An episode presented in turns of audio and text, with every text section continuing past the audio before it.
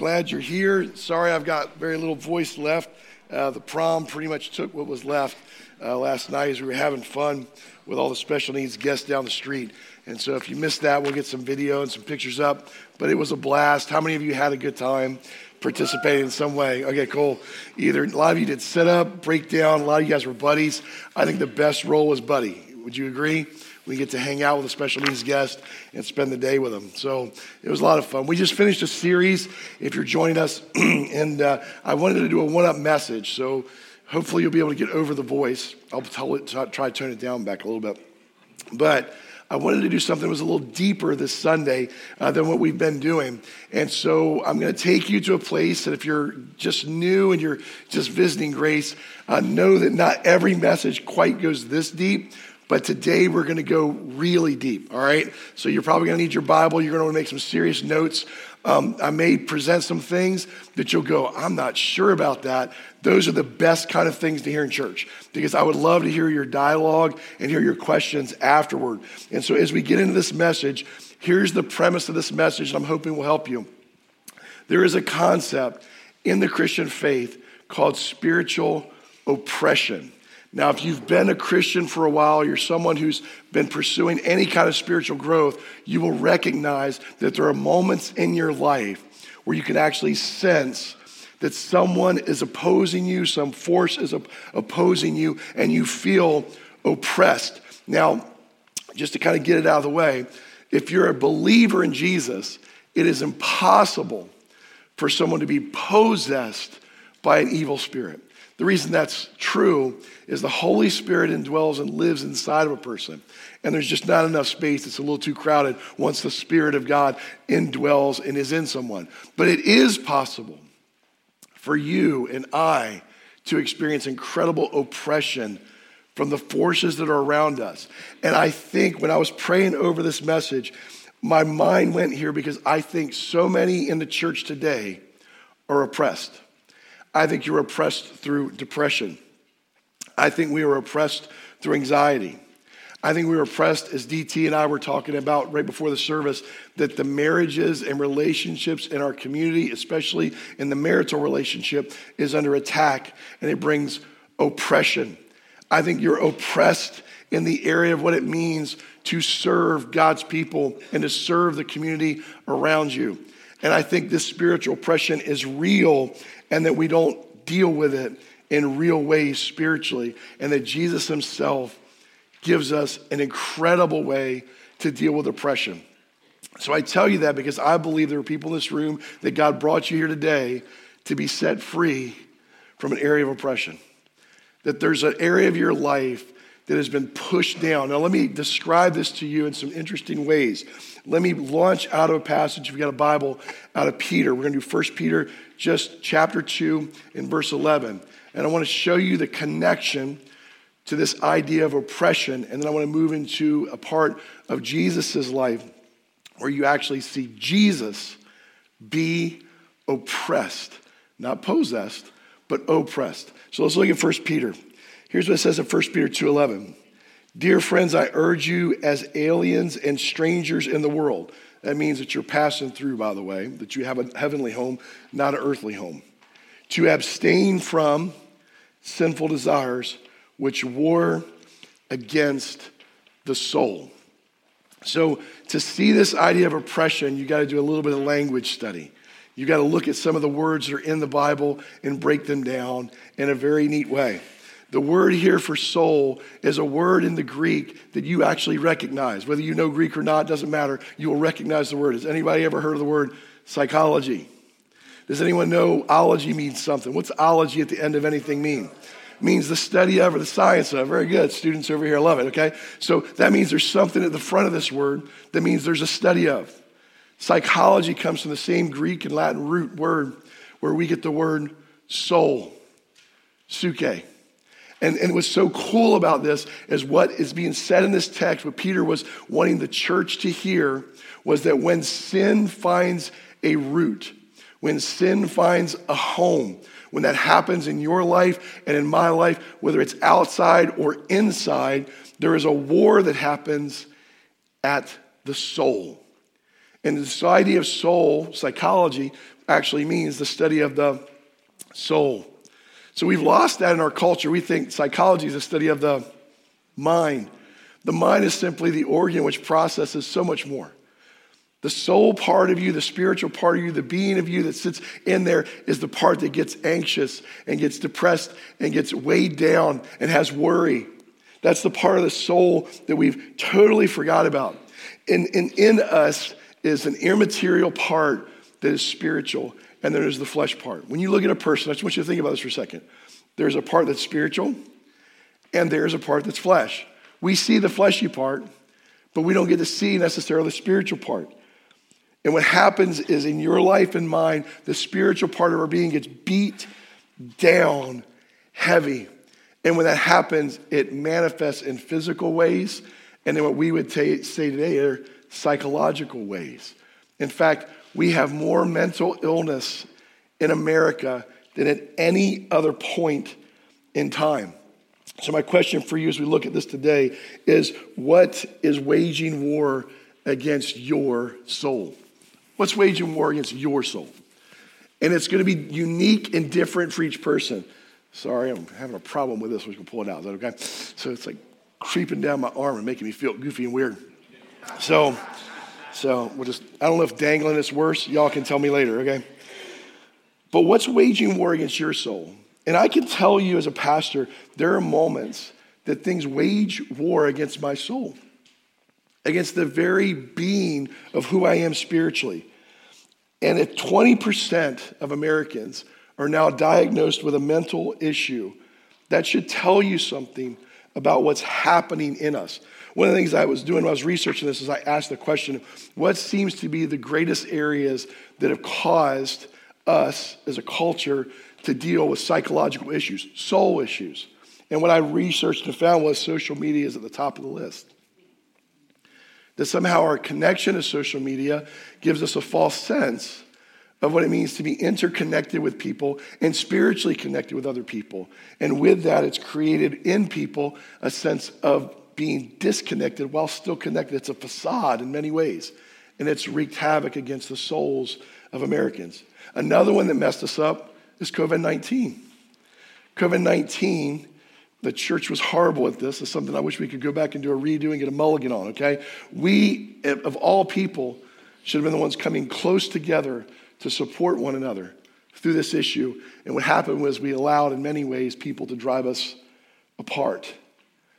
And in that driving us apart, our soul was impacted. There's a lot of people that came out of COVID 19 with severe depression, or they, they had this disconnect from their family and weren't connected to the people that were supposed to love them and care for them and essentially undergird their soul.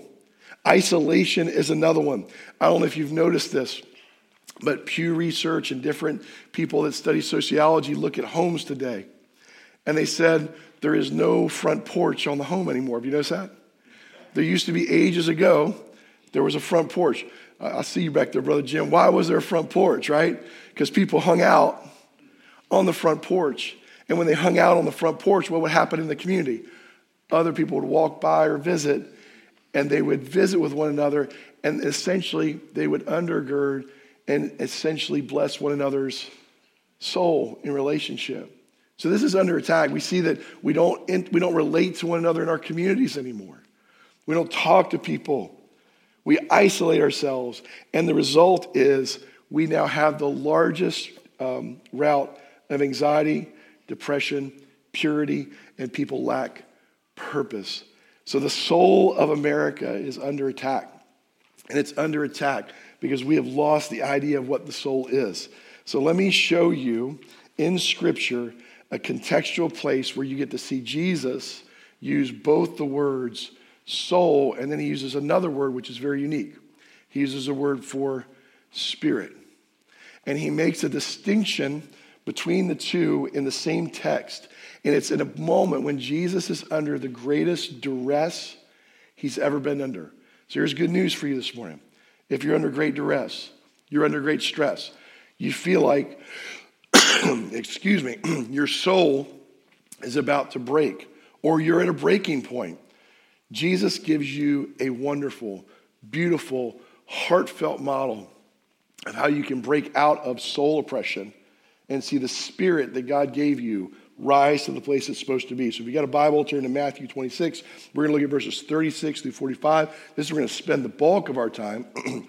now that we know that our soul can have war waged on it, let's look at what happened when Jesus' soul had war waged upon his soul. So Matthew 26, 36, 36 through 45. And before we get to this, understand the context in case you're new to Scripture.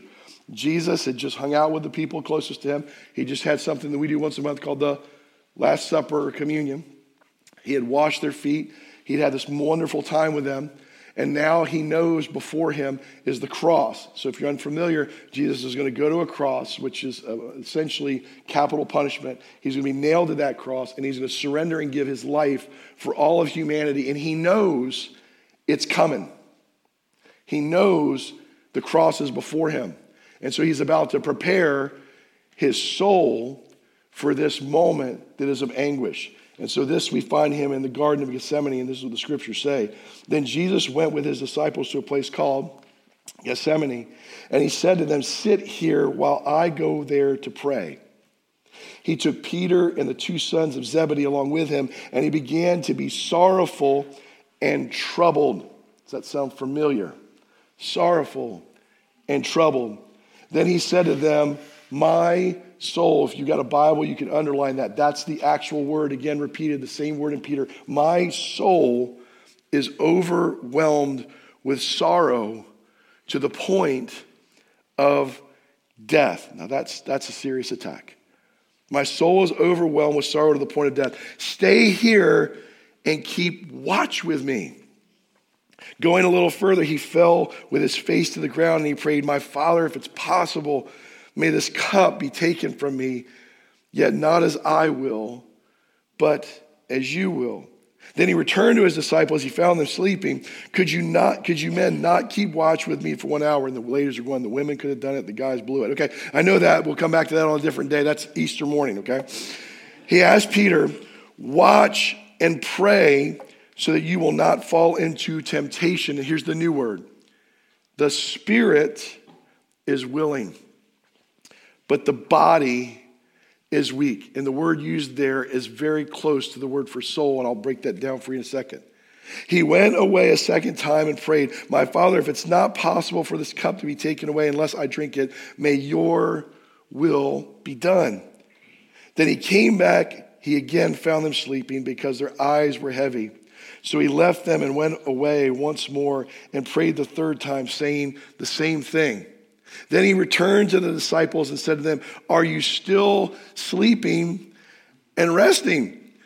Look, the hour is near, and the Son of Man is betrayed into the hands of sinners.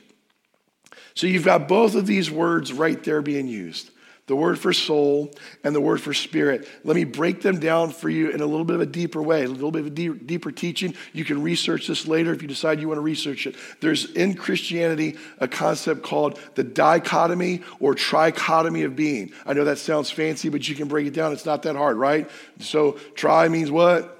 Thrace, okay? And then what's di means? Those, okay, it's two, coming out of the Latin. Okay, so here's all it means. You either are spiritual and physical, or your mind, body, and spirit. You've probably heard these terms at different times throughout culture. So, in this moment, I'm going to give you my breakdown. By the way, there's scriptural support for both of those ideas in Scripture if you want to follow them out, okay? But I'm going to give you what I think is going on and why it's so important when we look at this idea of the soul. I believe that you and I have two parts, okay? We are spiritual and we are physical. That's it, okay? Why do I believe this? Because one day when I do your funeral and your body's here, where will your spiritual part be? Okay? I hope it's in heaven. If it goes another place, you and I need to talk before the end of the service, okay? So, hope you're in heaven. The spiritual component of who you are as a whole is in heaven, not split into two pieces, not mind and spirit, oneness of spirit, you're in heaven. And the physical part remains here until Jesus one day resurrects your body to be rejoined to your spiritual being. But the scriptures talk about the Word of God even being able to divide down between soul and spirit. Yeah, I know I've got some Bible students over there like, yeah, what does that mean? There's only one being, spiritual. But within your spiritual makeup are two components the soul and the spirit, and they're the same. There are two different ways for us to understand. Let me explain why this is important. When God breathed you into existence, just like He did the original Adam, and He breathed into you and you became a living soul, there's an essence of who you are at the moment of conception. Those of you that have had babies, you know what I'm talking about. You have a young child and they have a personality and there's a certain way that they're wired. And you watch that grow, but it stays the same all throughout their life. Even Paul, when he had his big conversion from being a Pharisee to being one of the early apostles of the church, his personality was his personality. There's an essence of who he is that is grounded and unchanging. That's the spiritual component of you that they use the word spirit for. It's essence. But there's another part of your spiritual being that changes. Your emotions are there, your memories are there. There's this whole piece of that that can be impacted and wounded. And here's what's interesting it can get pushed down and pushed down and pushed down. Literally, the word used in Peter is beat down. It's the same word Jesus uses when he's saying he's being beat down to the point of death. It's being pushed down so far that you're at a place that the Spirit, the very essence of who you're supposed to be, who God's built you to be, who God's called you to be, cannot rise to the place to meet the challenge. And this happens all the time because we violate spiritual principles in the world in which we live. So when you look at Jesus in this moment, there are three things that he did. And if you and I do these same things, you will see not only your soul be healed and not oppressed, but you will see the very essence and spirit of where God wants you to be created to rise to the surface, especially when combined with the indwelling presence of the Holy Spirit. So, what do we see? When Jesus was pressed, he did these three things. He sought out his group. Did you catch that? Even though his group was knuckleheads at the time, he sought out his group. He knew stuff was about to hit the fan, and he took his disciples. And not only did he take his disciples, he took Peter and the two sons of Zebedee. Anybody know who the two sons of Zebedee are? James and John. So, yeah, so he took this inner circle of three, and then he had his disciples. So he had this group of 12. He says, Y'all are my peeps. I need you to go with me. I need you to pray with me. And he said, Now, you three, I expect more from you. You're part of the inner circle. You're going to go a little further in with me and you're going to support this. You're going to pray with me. You're going to be there for me. And he says, I need that. Now, if the Son of God needs that for his soul to be cared for, why is it that we so resist being in group together? I'm too busy. My life is too full. Well, then why is your soul being oppressed? Because I'm too busy. My life is too full. You need other people spiritually connected to you to support you and pray with you and be there with you when you go through these kinds of situations in life. You know, I can't tell you how many times I've talked to someone and they're getting ready to go through a surgery or they're going to go through a difficult season of their life. And I can pray with them, and I don't know if you all figure this out, but I don't have any magic prayers. Even if I use like the common book of prayer, there's nothing special about it either. They're just prayers, okay? And I'll tell you what I've learned. While the pastor's prayers, sometimes people want that, the prayers that mean the most to people when they're getting ready to go through something tough are the people that are closest to them, the people connected to them, the people that are doing life with them. Those kind of prayers mean the most. I'll tell you a funny story. I'm probably not supposed to share it, but this is what happens when you do a prom and you don't get enough prep. Susan says this is where you always go off script and get in trouble. So if I get in trouble, you tell her, okay? One of the worst times in my life, I didn't reveal something to my group. So, um, what, kind of a tough thing. You know, guys got it easier, honestly, than gals. Y'all go through a lot medically. Guys only have to go through a few things medically. There's this one thing that guys have to go through once you've had enough kids. Y'all know what that is? Okay, good. Okay, you with me? Okay. I don't have to say the word. Good. That makes me feel a little more comfortable. Okay, so I, it was that season of my life when it was time for me to take care of the goods, so to speak, so that we didn't have any more kids. And I didn't want to tell my group because it's kind of embarrassing. It's not something God wants to talk about, okay? So I didn't share it with the group. No, Susan was the only one that knew. And I thought, it's okay. All I need is me and God. You ever been there? Don't need my group. This me and God can handle. And I took my Bible in with me. Of course, they made me take the bottoms off, and I had my Bible on my chest. And I'm sitting there waiting for the doc to come in and the nurse to come in. I'm reading the Psalms. I figured David's got to have something on this whole thing. So I'm reading the Psalms and I can actually watch the book on my chest bouncing because my heart's going blah, blah, blah, blah, blah, blah, blah. You know what's about to happen, blah, blah, blah, blah, blah, blah, blah. And I'm freaking out. So then I started to pray and I started to calm down. And I can actually watch my chest slow down. I'm like, hey, this spiritual stuff works, okay? I, all I needed was me and Jesus. That's all I needed. And then the door opened and I could watch the book start to go back up and down just like that. I'm like, oh my gosh. And it was not a pleasant experience. I forgot to tell the doctor that I don't numb to Novocaine. Yep. You don't need to know the rest other than I said, just hurry up and get it done, okay? And uh, Susan, when she saw me walk out, of us said, ooh, that doesn't look like a good day. Now, I tell you that because I want you to know the mistake I made is I believe it would have been so different if I would have actually shared it with my group. I know that sounds like benign, but if I would have shared it with a core group of guys that are close to me and they would prayed with me, they also probably would have said, hey, don't forget to tell them because they know me, you don't numb to Novocaine. Or don't forget, and they would have supported me in undergrad. It would have been so different. I know that sounds simple, but those are the kind of things that go through our life. I'll give you another one that was a good one, a good example. When my brother died at the age of 47, and I'm dealing now with the anguish of grief. You ever dealt with that? Grief can hit you, whether you're a Christian or not, and it can just mess with your soul. It can squash you down. And I'll never forget the day I came home, I was just numb. You ever been that way after you've lost someone? And I walked up to my house, and there was my growth group. They were splitting our firewood. They brought food for us, and they sat with us. And they were smart enough to not to say something stupid, okay? Because some of us don't know what to say when someone's going through grief. They didn't say it would be okay. They didn't say it was all right. They were just there for me. And it's in those moments that your soul is refreshed because you need it. Now, sometimes the group needs to expand, just so we're being plain, to some professional help. When, my, when I turned 47, I began to deal with um, a really dark place in my spirit, in my soul. And where I started to deal with is I felt like I was guilty for being alive. Anybody ever felt that way? And so my brother died when he was 47. After 47, every year after that, I started feeling like I feel guilty for living longer than my older brother because it didn't make sense to me. And it also didn't make sense that I was getting worse in this guilt. I'm like, why do I feel guilt or more guilty every year for being alive? He would want me to be here. By the time I hit 50, it was bad. Now, this time it was different. I pulled some people around me that were close to me, a few guys. I started to confess this. I started talking about this. I said, you got to pray over this. And I sought out a professional help with a therapist. And within about three months, life was so much better. I had done soul care. I'd gotten some professional help to help me think through my mind part of it, the thinking part, the psychology part of it, which is connected to my soul. And I was getting the help from men around me that were close to me and were praying for me. And it was amazing. Pastor Danny was the first one that reminded to me. We were out for lunch one day.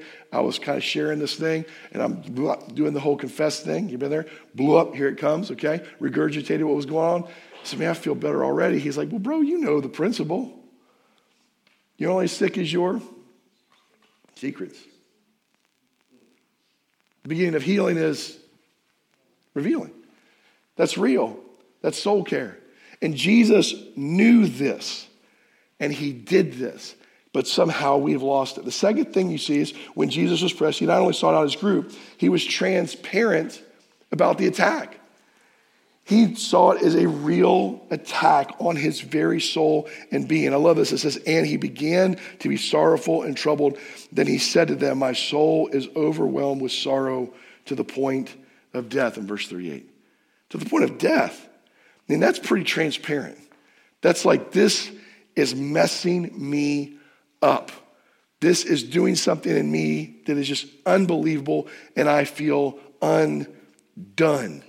Now, one, I feel good that Jesus was like that. It's weird because I've been that way. I'm like, now, if the Son of God felt that way, I could so much better relate to him and him to me when I feel this way. But how often, let's be real, are you transparent like that?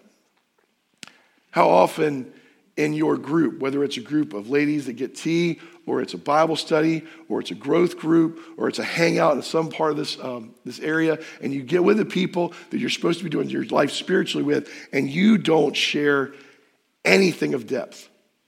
Let's just be real for a second. Uh, Tony, who's been leading our men's thing, he, he got a little real with the guys a couple Saturdays ago. He told them he used some words I wouldn't have used. So, but that was said in group, so it stays in group. So, but he, he said to the guys, get real and transparent. And he said that because guys, among all people, we're horrible at this. I can't tell you how many growth groups I sit in on. I won't wrap my own group out, but I sit in on, or I talk to, or hang out in a Bible study, and we get to the moment of prayer. And what do you think prayer really looks like?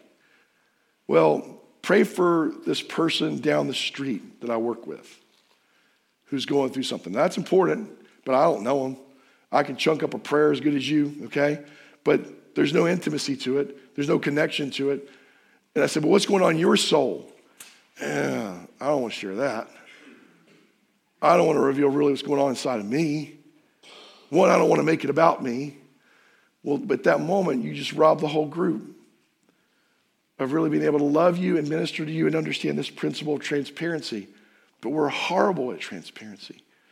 Let me tell you why we're horrible at it. We think somehow those people are going to judge us and see us for who we really are. Let me tell you a secret. They already know who you really are. They already know how screwed up you are. They already know how screwed up I am. And if they have any level of integrity, they won't judge you because they're just as screwed up as you are. So when you say to me, This is the struggle, this is what I'm hurting with, this is what I hope no one in this room or in this group ever finds out, guess what? I've probably been through it in some factor or form. And because of that, I have no right to judge you. I only have the privilege to pray for you. And when that happens and we get that real and we get that transparent and we get to pray for one another like that, healing begins to take place in the human soul.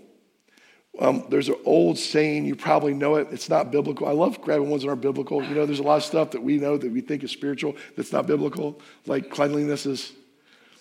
Yeah, that's not in the Bible. Okay, there's a lot of those. Here's one that's not in the Bible. It's just kind of fun. Confession is good.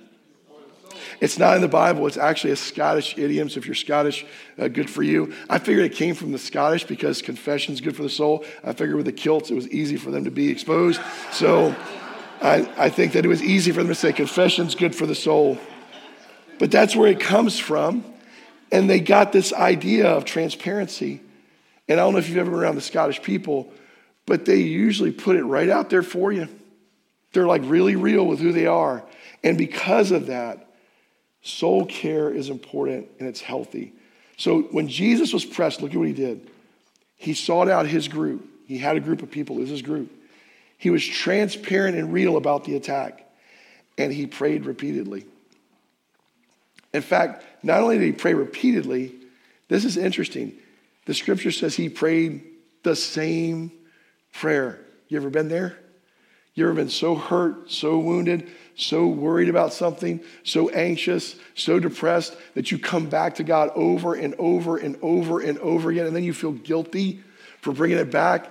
Don't feel guilty anymore because Jesus, when he was that driven to despair, brought it back. Look at it in verse 39. Going a little further, he fell to his face to the ground and he prayed, My Father, if it's possible, may this cup be taken from me, yet not as I will, but as you will. Skip to 42. He went away a second time and prayed, My Father, if it's not possible for this cup to be taken away unless I drink it, may your will be done.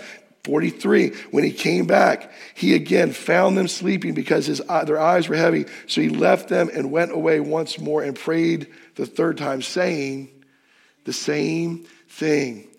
Gosh, isn't that refreshing? Isn't that real? Did you know you could go back to God in that way? That this is what's plaguing my soul. This is what's eating away at the very nature of my being. And I can come back to God over and over and over again. Now, this doesn't, by the way, say you should be habitual in the area of sin. This is talking about an area of being wounded in your soul. There, there are times, I'll, I'll be confessional with you, when we do communion, because we do communion once a month, right, church family?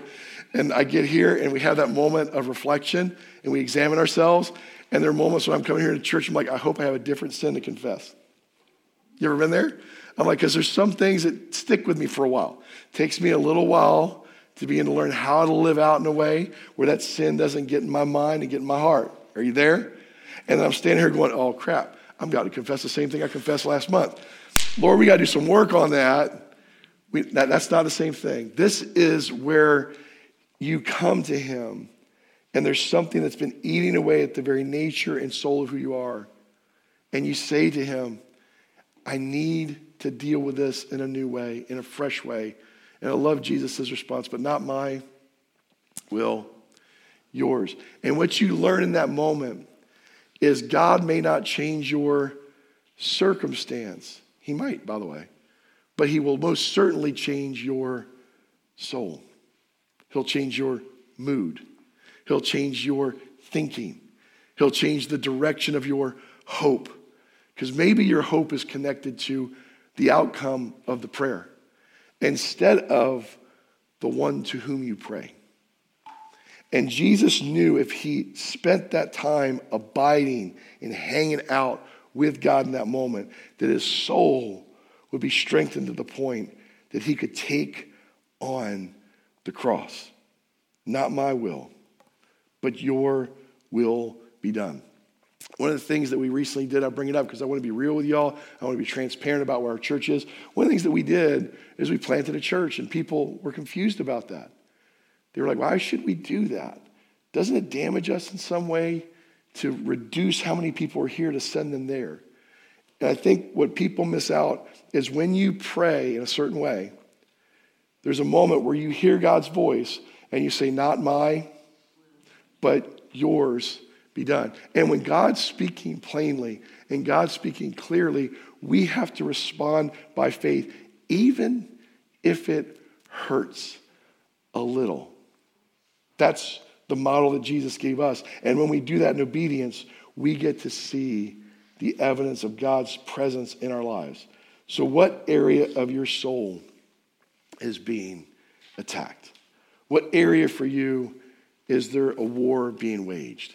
Is it over an illness? I'm going to ask Chris. I don't know where he split on me. Where'd he go? Uh, there he is. I see him. So, can you come up and play some keys for us? Give us a moment of reflection. He's like, You didn't tell me we were going to do that. I know. I do it all the time. So, it's welcome, welcome to grace, brother. Love it. So play some cool stuff over there. Do your thing. But as he comes up and gets ready to play some, some just a quiet moment for us, I think that God has something specific he wants to say to you, and I think he wants to say to me.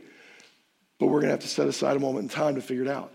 And, and for you, maybe it is anxiety. For you, maybe it is depression. For you, maybe it's an illness that you're dealing with. Maybe it's a marriage that you're not sure will survive. Maybe it's a child that you're praying for, or a grandchild.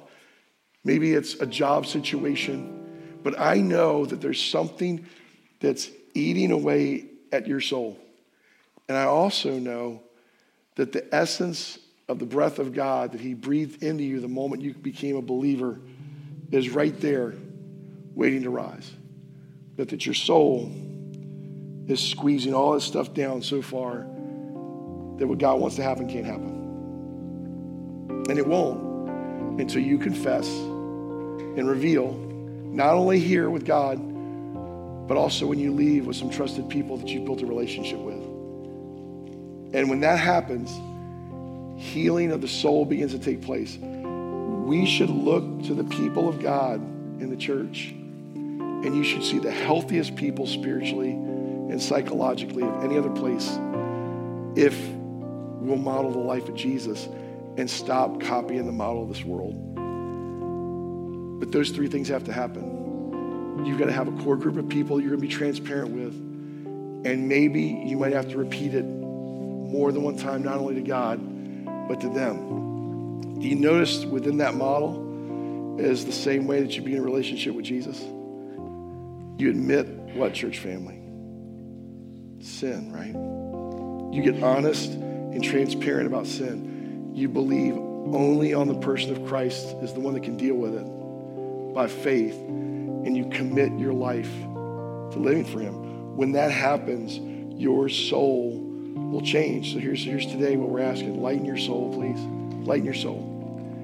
So the Spirit might soar that God created to happen. Lighten your soul. So I just want to give you a moment of stillness.